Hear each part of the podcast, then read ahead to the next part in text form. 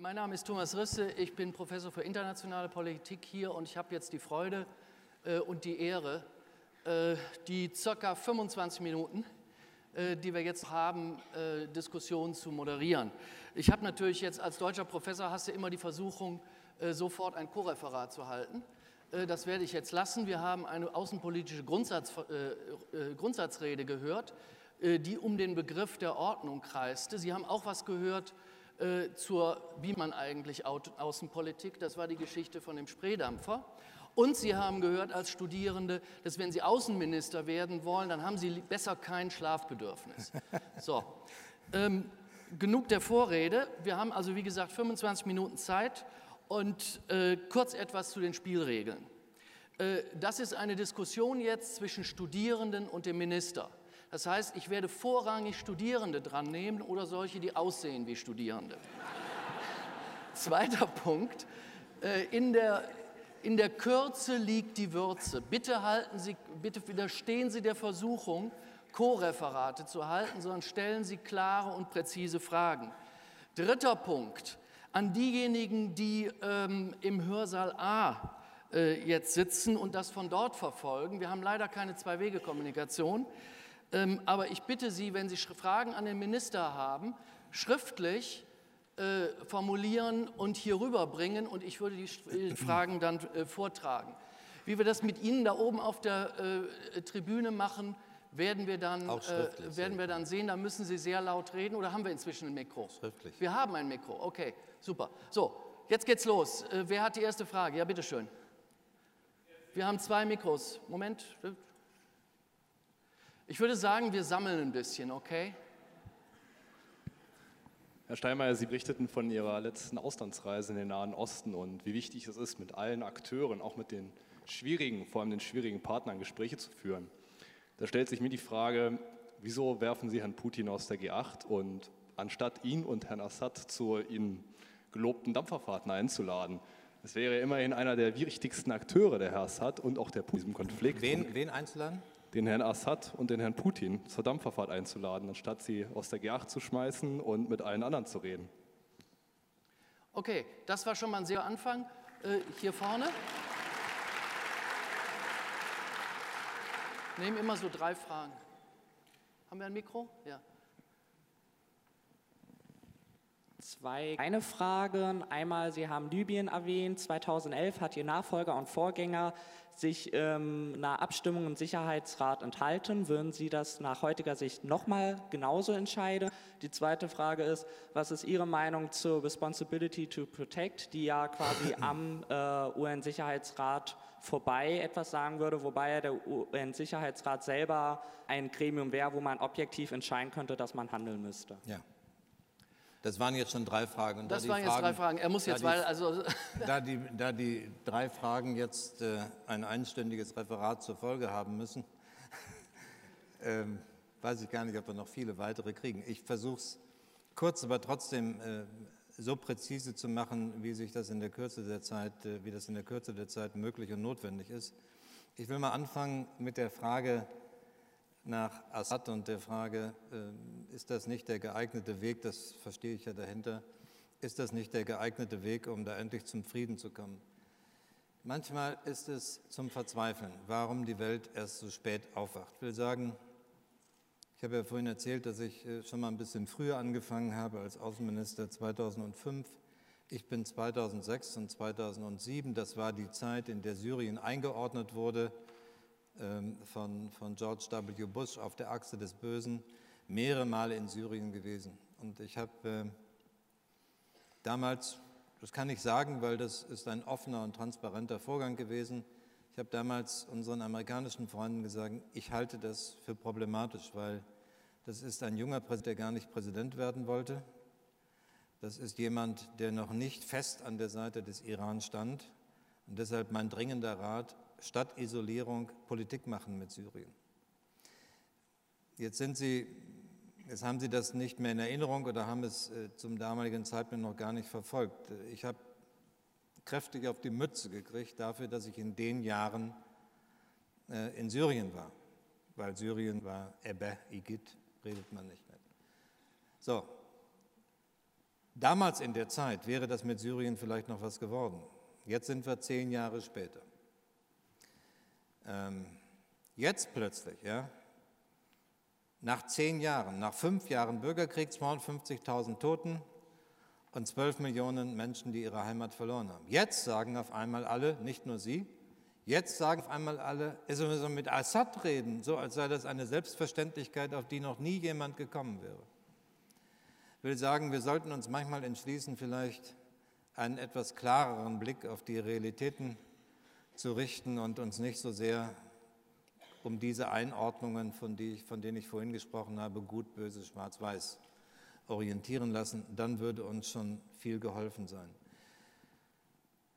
Zu Ihrer Frage, wenn ich sie weiter ausdeute, hilft das Gespräch mit Assad, will ich Ihnen gerne zitieren die Meinung eines syrischen Oppositionellen, den ich vor kurzem hier in Berlin getroffen habe, der mir gesagt hat, unser Dilemma ist, es wird in Syrien keinen Waffenstillstand ohne Assad geben, aber Syrien wird mit Assad keine Zukunft haben. So hat er das für die syrische Opposition beschrieben. Und eigentlich ist das das Dilemma, in dem die ganze internationale Staatengemeinschaft bei dem Versuch, dort Frieden zu schaffen, sich seit mehreren Jahren befindet. Das heißt, wir müssen jetzt zwischen diesen Polen einen Weg finden, der ja nicht nur intellektuell tragen muss, sondern der von den notwendigen Spielern, von denen ich vorhin gesprochen habe, mitgetragen werden kann. Das heißt, wir brauchen Russland, Europa, wir brauchen Amerika, wir brauchen Saudi-Arabien, Iran und die Türkei und ein paar derjenigen Arabspieler, die auch noch am Tisch sitzen wollen. Das beschreibe ich Ihnen mal, damit Sie mir annehmen können, es ist kein Mangel an Erkenntnis oder kein Mangel an Willen, sondern es ist jetzt eine objektive Schwierigkeit, die, die wir brauchen, an einen Tisch zu kriegen, um dort über das eigentlich naheliegende, über die naheliegenden nächsten Schritte zu verhandeln. Und was sind die naheliegenden nächsten Schritte? Ich glaube, man muss sich über ein paar Prinzipien verständigen. Das könnte möglich sein. Erstens, dass die territoriale Integrität Syriens erhalten bleibt, um die Fragmentierung die, die, die Aufteilung Syriens zu vermeiden.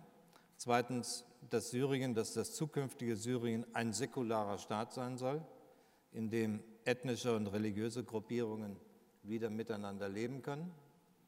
Das könnte das Prinzip sein. Im nächsten Schritt könnte man sich darauf ständigen, die bestehenden Sicherheitsratsresolutionen, die Russland mitgetragen hat, zum Verbot der Fassbomben und zum humanitären Zugang. Man könnte versuchen, die umzusetzen und dann könnte man mit allen Partnern im dritten Schritt daran gehen, die Transformation des politischen Systems einzuleiten, indem man die Person Assads im Augenblick nicht an die vorderste Stelle setzt. Wir wissen alle, er kann auf Dauer nicht bleiben.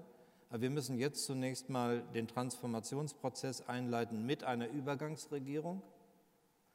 Und dann muss man sich im vierten Schritt unter den Beteiligten ein, was das bedeutet für die Dauer von Assad. Völlig klar ist, und das ist die Grundlage, es kann keine dauerhafte Präsenz von Assad als Präsident in den gegenwärtigen Funktionen oder reduzierten Funktionen geben, sondern das kann nur ein Übergangsstadium sein, über dessen Länge man verhandeln muss. So, die, die zweite Frage war, Bitte? Responsibility to Protect. Ja, Responsibility to Protect, das ist ja, sagen wir, eine völkerrechtliche Figur, die noch keine eigenständige Ermächtigungsgrundlage ist. Ich vermute, du bist Politikwissenschaftler oder Völkerrechtler und weißt das.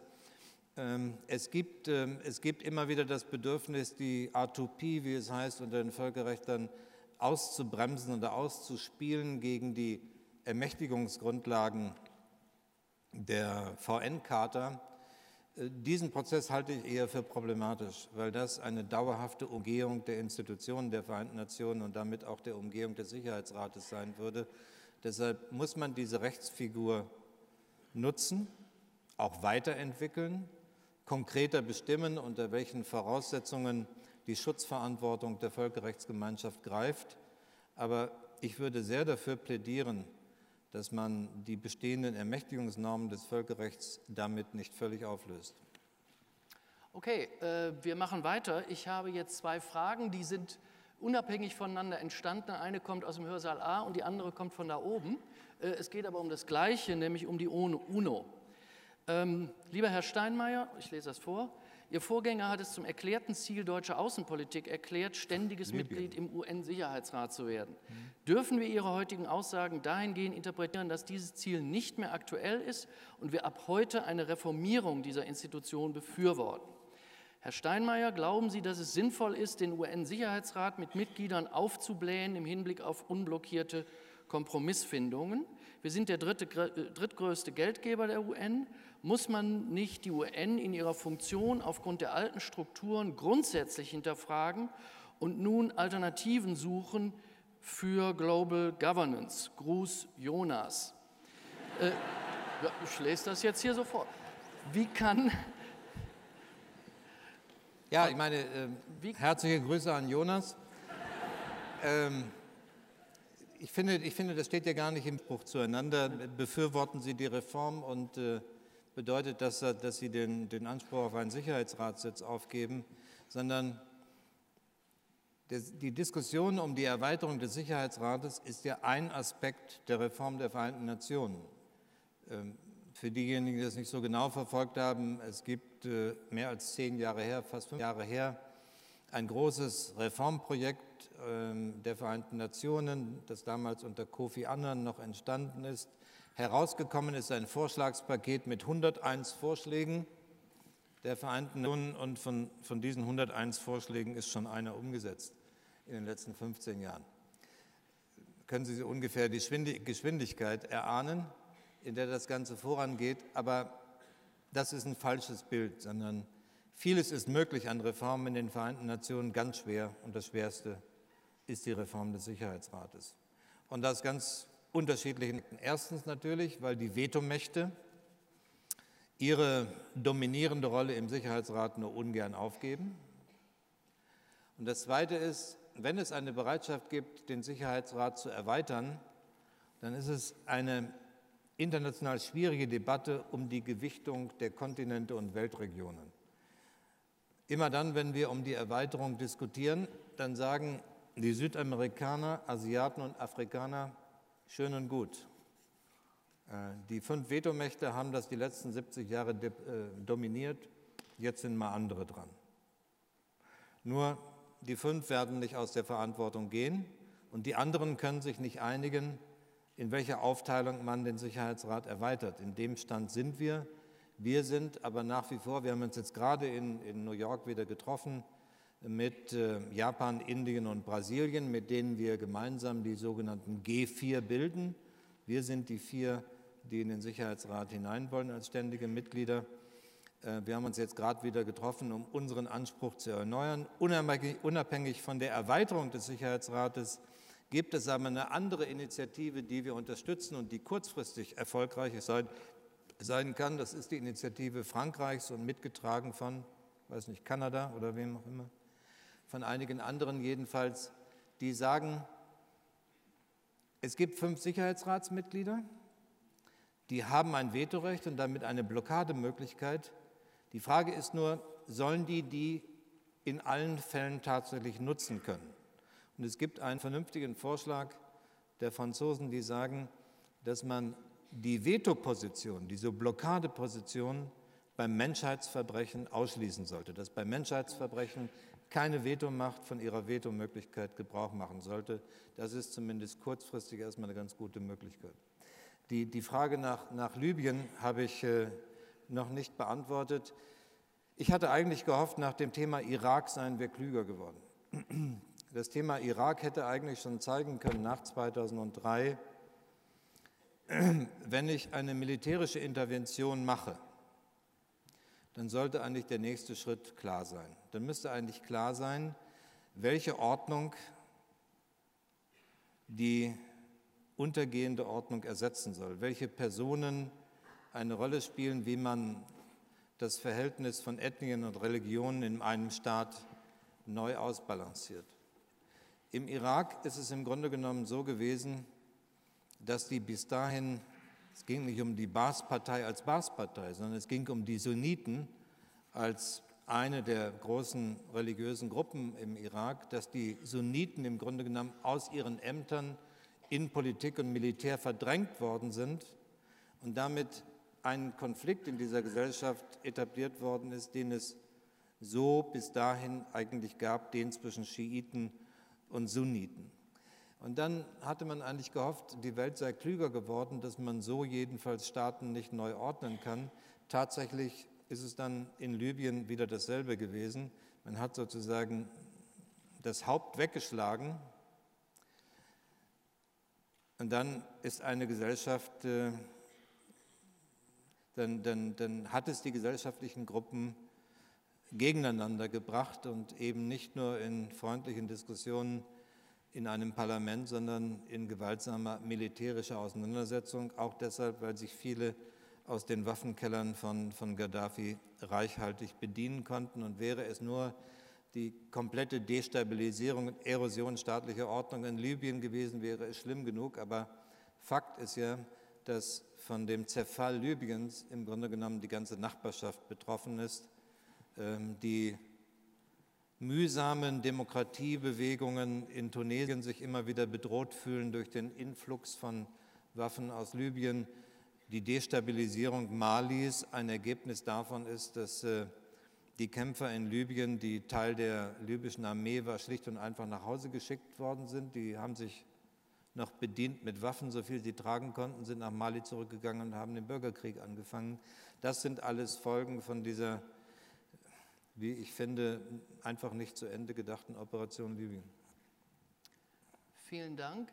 Ähm, ich werde jetzt äh, bombardiert äh, sofort, Sie sind sofort dran, ähm, mit äh, Zetteln aus den beiden Hörsälen und von da oben.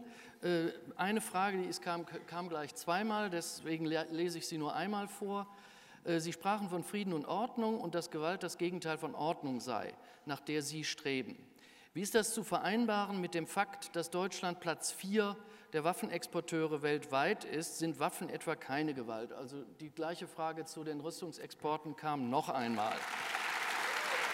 Äh, jetzt würde ich gerne die Kommilitonin, die sich hier unten gemeldet hat, damit wir. Kommen Sie hier, hier unten, hier. Dran nehmen. Sie haben ja jetzt Ihre These von der nonpolaren Welt, finde ich, mit Ihren Ausführungen zum Weltsicherheitsrat schon schön selbst ausgehebelt.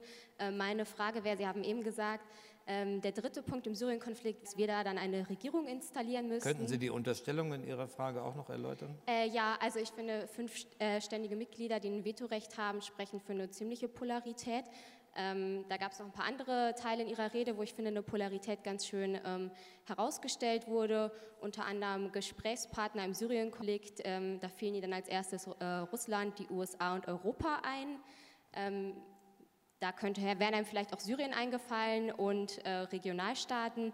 Ähm, Sie haben das eben schon ausgeführt, Ihre Bedenken dazu. Meine Hauptfrage wäre auch eigentlich eher, äh, wer ist das Wir, die da eine Regierung in Syrien installieren sollen und warum? Die Frage, die, die Frage verstehe ich offen gesagt nicht. Ich habe Ihnen doch gerade erläutert, dass Möglichkeiten zur Lösung des Syrien-Konfliktes wahrscheinlich nicht möglich sind, wenn wir nicht die tiefen Gräben, die es einerseits zwischen USA und Russland gibt und die es auf der anderen Seite zwischen Iran und Saudi-Arabien gibt, wenn wir die nicht irgendwie überbrücken. Und selbstverständlich ist es doch so, dass wenn wir eine Lösung für Syrien wollen, dann brauchen wir, wie ich Ihnen vorhin gesagt habe, dann brauchen wir Russland, USA und Europa.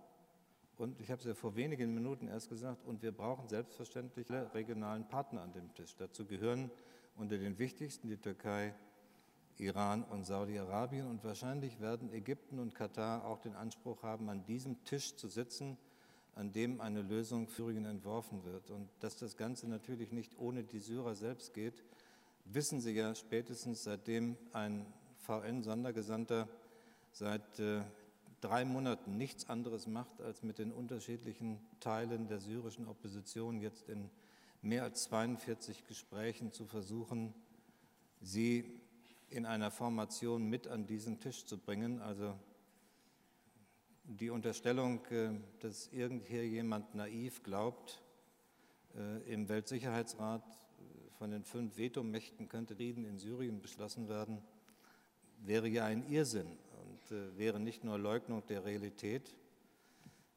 Ganz im Gegenteil, wenn ich sage, das Nonpolare ähm, beherrscht eigentlich unsere, unseren Blick auf die Welt, dann ist es doch die eher enttäuschende Bilanz, dass aus dem Versuch, die Verantwortung für den Frieden in der Welt auf möglichst viele Schultern zu verteilen, nichts geworden ist. Und Nonpolar heißt ja nichts anderes, als dass heute keine Big Power in der Lage ist, in einer Region der Welt wirklich eigenständig Ordnungsvorstellungen durchzusetzen.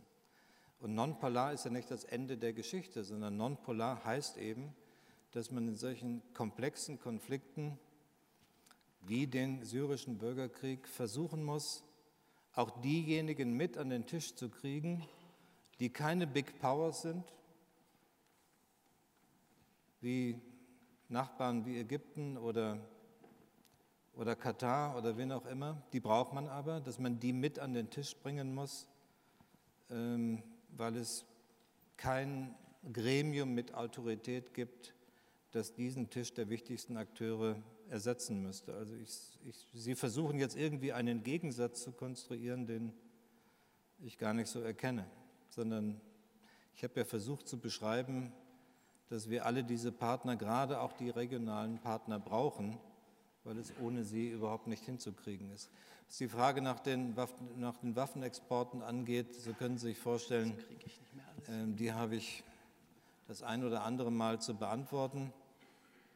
Und ich weiß auch, äh, dass sie immer den schnellen Beifall bringt äh, und ähm, man ein paar Momente braucht, um zu erklären, dass wir möglichst nicht alle Argumente, die vielleicht vor zehn Jahren noch gestimmt haben, vor fünf Jahren noch gestimmt haben, äh, in alle Zukunft fortretten sollten. Wir haben mit erheblicher Bremswirkung in den letzten Jahren Rüstungsexporte, gerade auch in die Region, über die es eben ging, an den arabischen Golf zurückgefahren. Und mal, mein Problem ist nicht, ähm, dass wir ähm, dass wir äh, pausenlos dafür gelobt werden, dass wir so große Rüstungsexporteure sind, sondern ähm, jetzt gerade gestern in Saudi-Arabien ist es so, dass wir dafür kritisiert werden, dass wir unter sicherheitspolitischen Gesichtspunkten keine genügend enge Zusammenarbeit mit diesen Staaten, mit den Golfstaaten pflegen. Also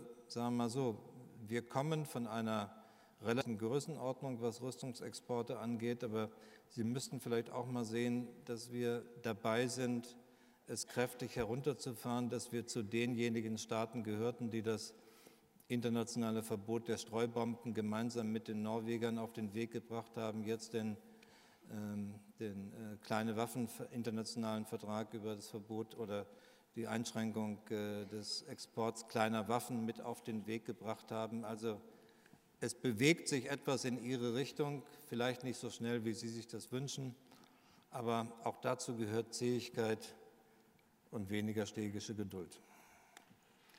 Äh, wir haben jetzt noch genau Zeit für drei Fragen. Da ich hier auch wieder Zettel habe, wird es nicht laufen können, dass äh, alle Fragen beantwortet werden. Dann fangen wir doch da ganz hinten. Nein, Sie da, äh, die sich gerade umdreht. Nein, geht das? Ja, bitte. Stehen Sie bitte auf, dann kann man Sie besser sehen.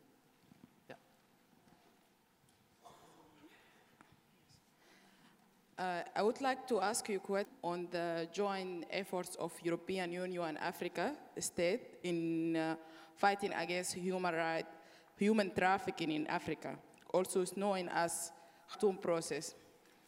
I really appreciate your, your efforts because I'm because I myself, I was, I was as a researcher, I have been trying to stop this. In effect, I became refugees because I was trying to find, to find out who's the responsible of human trafficking at the border between Sudan and Egypt and Eritrea. I was surprised to find out you support this regime which prosecuted me as researcher and against the human trafficking and made me flee to Europe. Ja, welches Okay. So my question is. Do you have a question for Yes. the? Yes, please. So my question is, why do you collaborate with this government who's organized human trafficking and commit and, and commit many other human rights violations? You're talking about Sudan or South Sudan? Sudan. Okay, das passt zu der Frage, die ich hier noch habe, und dann habe ich, habe ich selber noch eine.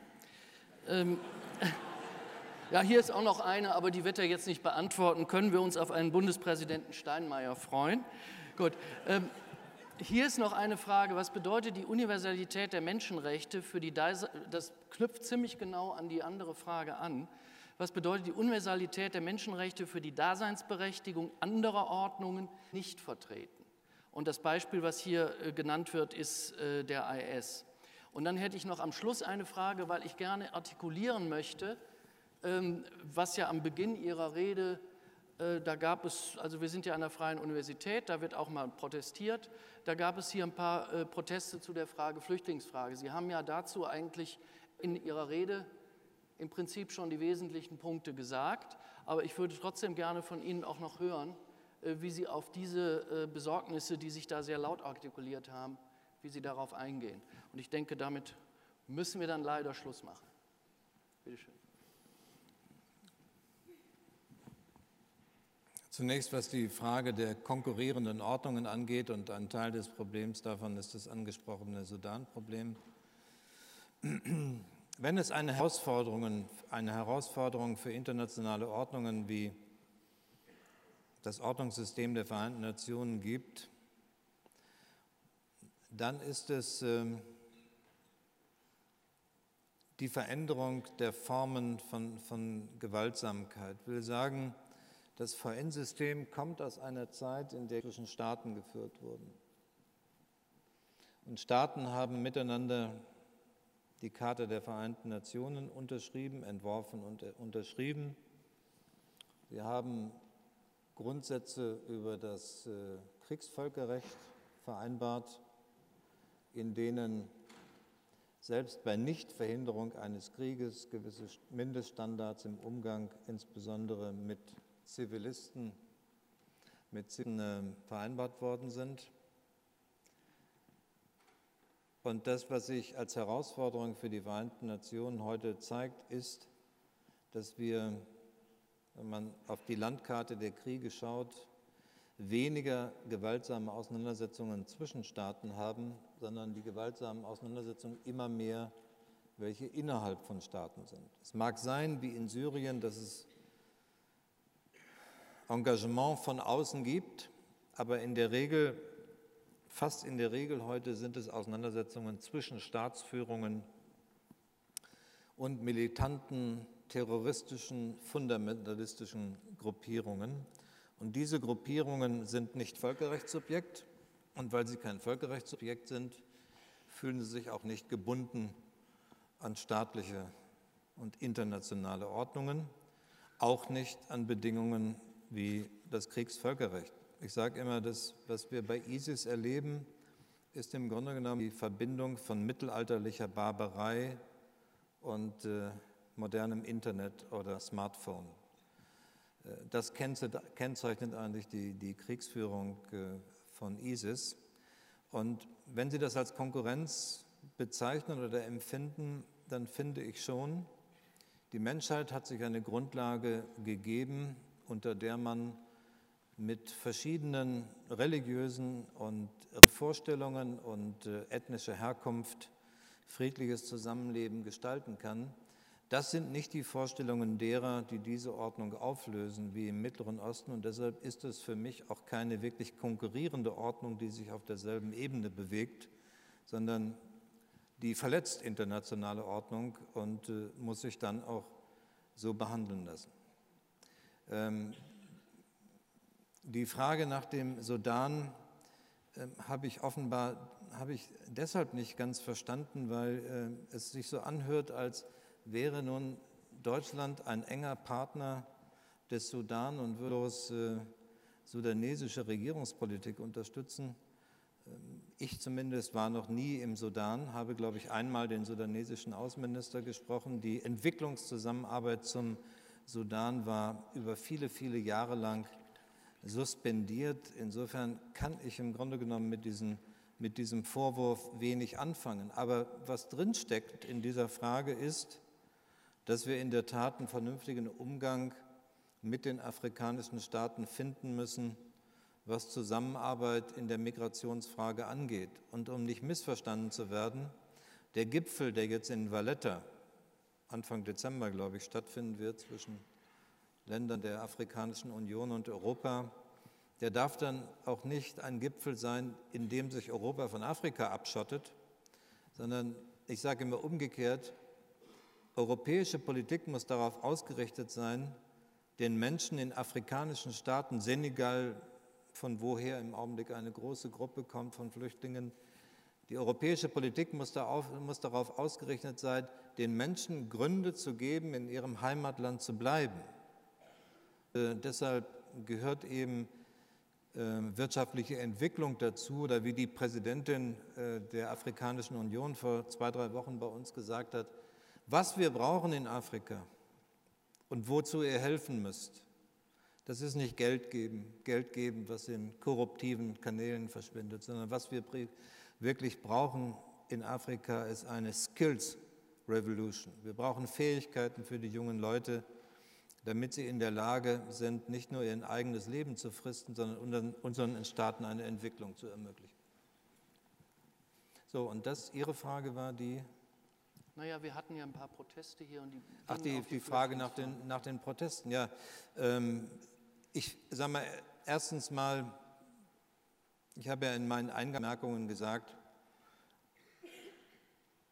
dieses Land sollte ja nicht darunter leiden, dass es hier viele Menschen gibt, die beim Thema Migration und ankommender Flüchtlinge sich nicht verstecken, sondern die Hilfsbereitschaft zeigen, und äh, das nicht nur in den ersten Tagen jetzt schon, sondern jetzt schon über viele Monate hinweg. Äh, Menschen, die hier ankommen, die wahrscheinlich auf ihren Tagen, Wochen und Monaten der Flucht, der Flucht Schreckliches erlebt haben, um denen das Ankommen hier zu ermöglichen. Das ist erstmal ähm, hoch zu respektieren, dass es viele Menschen gibt, die sich dazu bereit erklären. Dass es gleichzeitig die Erwartung gibt, die spüren wir ja auch, sind nicht immer dieselben Leute, aber es gibt auch einen relevanten Teil der Bevölkerung, dass es gleichzeitig die Erwartung gibt, dass, ähm, dass wir ein besseres Management der Migration brauchen.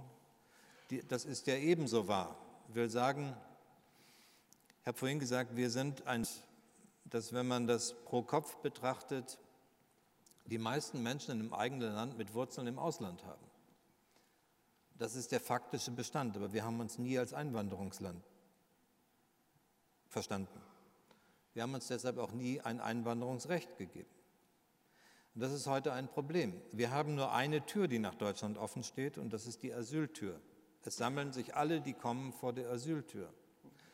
Und ich gebe Ihnen jetzt nicht die Meinung der gesamten Bundesregierung, sondern meine. Ähm, es, es wäre möglicherweise anders, möglicherweise, es wäre möglicherweise anders, wenn wir vor einigen Jahren es geschafft hätten, wir hatten ja schon die Süßmuth-Kommission, wir hatten Vorschläge für ein modernes Einwanderungsrecht. Lassen Sie mich überlegen, war damals im Kanzleramt, das müsste 2002 gewesen sein, spätestens 2003. Wir hatten den Vorschlag für ein Einwanderungsrecht nach kanadischem Vorbild und es hätte uns die Möglichkeit gegeben, sozusagen eine zweite Tür zu öffnen durch ein modernes Einwanderungsrecht. Dazu waren wir damals nicht in der Lage, das haben wir nicht geschafft miteinander, dazu waren die Mehrheiten nicht da. Ähm, wäre das damals gelungen, dann würden wir heute mit dem Thema Einwanderung und äh, Migrationsbewegung möglicherweise anders umgehen, weil wir dann schon eine Erfahrung hätten, wie viele Menschen dieses Land jährlich braucht und aufzunehmen in der Lage ist. So findet das Ganze jetzt äh, während der augenblicklichen Turbulenzen und während äh, dieses Gefühls der völligen Überforderung vor allen Dingen bei den Kommunen statt. Und das macht natürlich so eine Einwanderungsdebatte sehr viel schwieriger. Was die Proteste vorhin anging, so verstehe ich vollkommen und ich bin ähnlich fassungslos über das, was sich in einigen Städten im Augenblick unter Pegida-Fahnen zeigt. Ähm, bin ja auch einigermaßen empört darüber, dass die deutsche Flagge für so etwas missbraucht wird. Aber ich finde, dann muss man den Protestort auch dort zeigen äh, und nicht hier den Eindruck zu erwecken, als würde es sozusagen eine Art Legitimation äh, für diese Art von rechtsradikalen oder nationalistischen Dummheiten geben, die sich da auf den Straßen zeigen. Das ist zu verurteilen und das äh, wird kein relevanter Meinungsbeitrag im Umgang mit dem Migrationsgeschehen bleiben. So, Herr Minister, vielen herzlichen Dank. Ich glaube, ich spreche für alle hier und auch äh, diejenigen da im, im Hörsaal äh, A. Ähm, Sie können aus der Resonanz sehen, wie wichtig das ist oder gewesen ist, hier hingekommen sind. Und ich kann nur einfach hoffen, ähm, ich, wir könnten jetzt stundenlang weitermachen. Ich habe so einen Packen mit Fragen und es waren hier im Saal äh, jede Menge Leute, die jetzt nicht drankommen konnten. Äh, ich hoffe, dass wir dieses Gespräch an geeigneter Stelle werden fortsetzen können. Ich habe jetzt noch eine, nein, ich habe noch Ansagen. Das eine, wenn Sie das Thema Vereinte Nationen interessiert, heute Abend 19 Uhr in der Gedächtniskirche findet die Festveranstaltung der Deutschen Gesellschaft für die Vereinten Nationen statt und es spricht dort der ehemalige äh, Bundespräsident Köhler. Zweite, äh, der zweite Hinweis ist von den Organisatoren hier. Bitte, bitte bleiben Sie so lange sitzen, sowohl hier oben als auch unten, bis der Minister den Saal verlassen hat. So, ich danke Ihnen allen. Sonst geht er nicht. Sonst geht er nicht.